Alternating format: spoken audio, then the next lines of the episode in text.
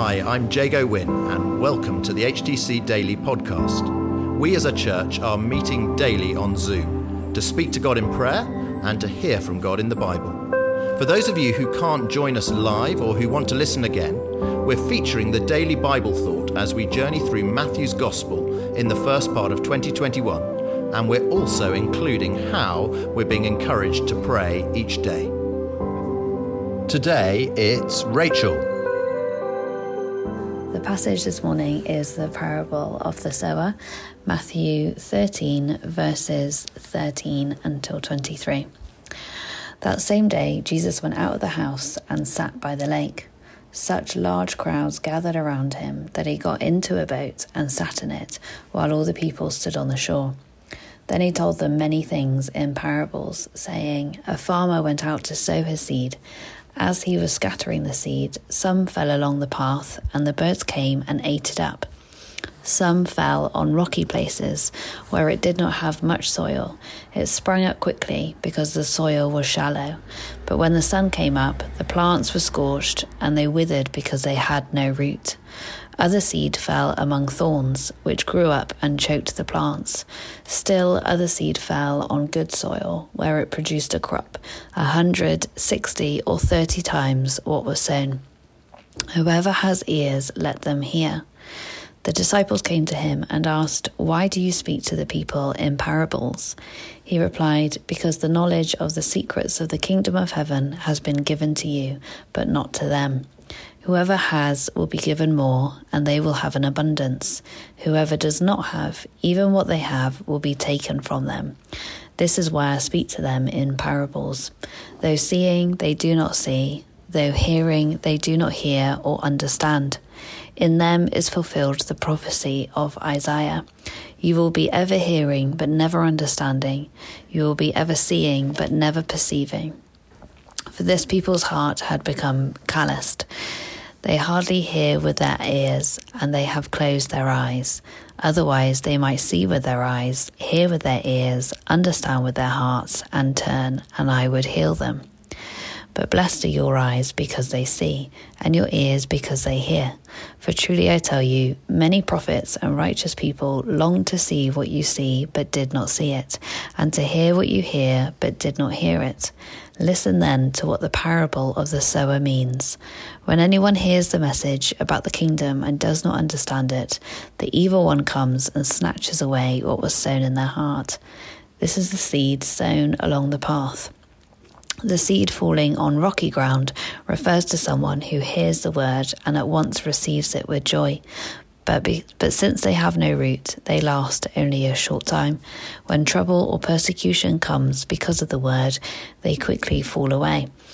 The seed falling among the thorns refers to someone who hears the word, but the worries of this life and the deceitfulness of wealth choke the world, making choke the word, making it unfruitful.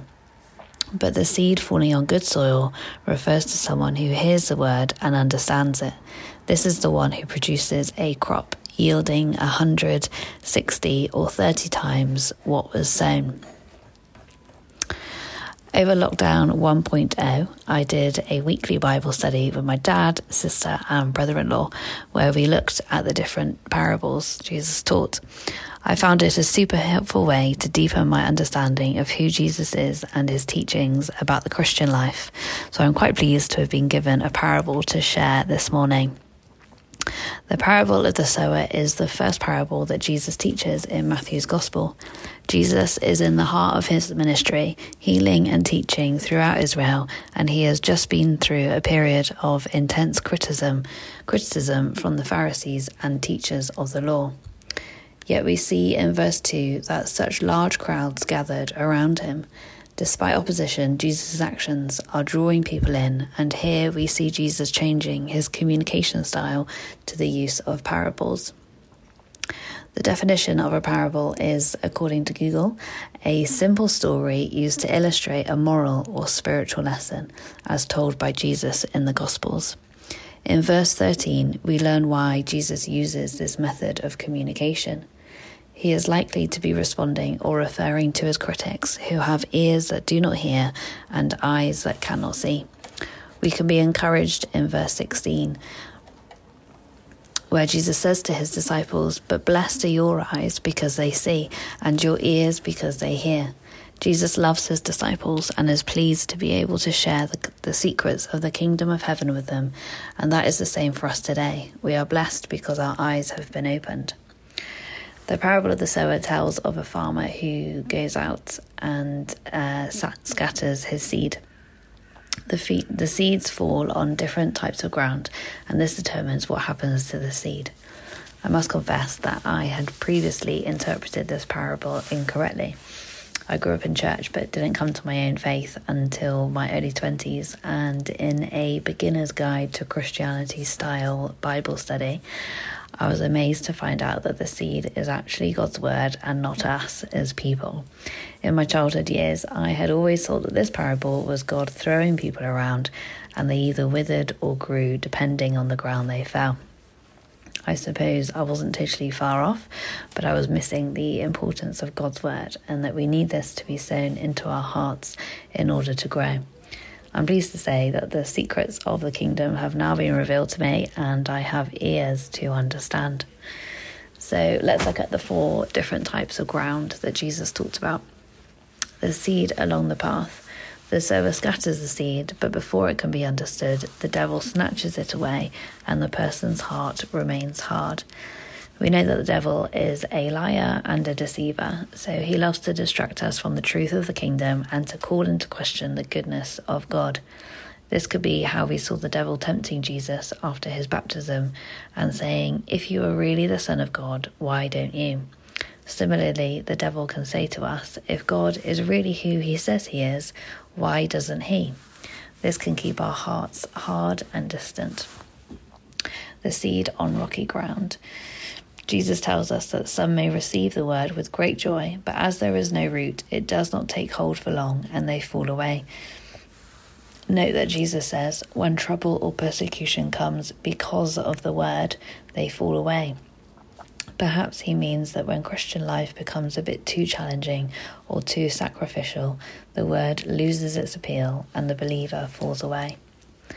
The seed on thorny ground. We hear about another type of ground which receives the word, but it is surrounded by the world's worries and distractions, so it does not grow and bear fruit. Jesus is saying that although he has come to bring freedom and good plans, the worries that come with living in a fallen world, as well as the deceitfulness of worldly wealthiness that can stop the word of God growing in our lives and making a difference. The final type of ground is the good soil, in which the word is heard and understood, leading to the person bearing much fruit and yielding a crop. As a sower would desire their seed to grow into big and fruitful plants, Jesus longs for us to grow up into the likeness of him and for his word to be sown to soft hearts that are open to his teachings, willing to follow him despite all temptation, trouble, worry, and deceit. This is the fruit of the Christian life, which is visible to people around, and therefore the crop is multiplied as the source of one's joy and contentment is found in Jesus. Uh, I wonder how this parable sits with you today. Which ground do you currently relate to? Are you finding it easy to trust Jesus or is it difficult? Do you feel stagnant in your Christian life or are you in a season of growth? Be encouraged that however you feel today, Jesus is your sower and he is willing you to grow and multiply. Keep talking to him and ask for a soft heart and good soil for his word to make a difference in your life today. Perhaps also Jesus is preparing his disciples before they head out on their ministry. The word will fall on different types of ground as they go and preach. So he is saying to not become discouraged if they do not see immediate fruit. We can be encouraged that even Jesus' words did not always bear fruit when preaching the gospel. So it is not in our own strength that others will receive on good soil, but let's keep praying that it will. Thank you, Rachel. So today we're praying for good soil, good soil in our own lives, that we trust Jesus, that He is enough for us, in our families' lives, that they learn to rely on Him in everything. Good soil for young people in this generation, that they are not lost as the media calls them, but they are found in Jesus. good soil for everyone doing Alpha at HTC and on all other courses where people are trying to search for the truth that they hear and understand. For our nation to have soft hearts open to God's Word. Thank you for listening to HTC Daily.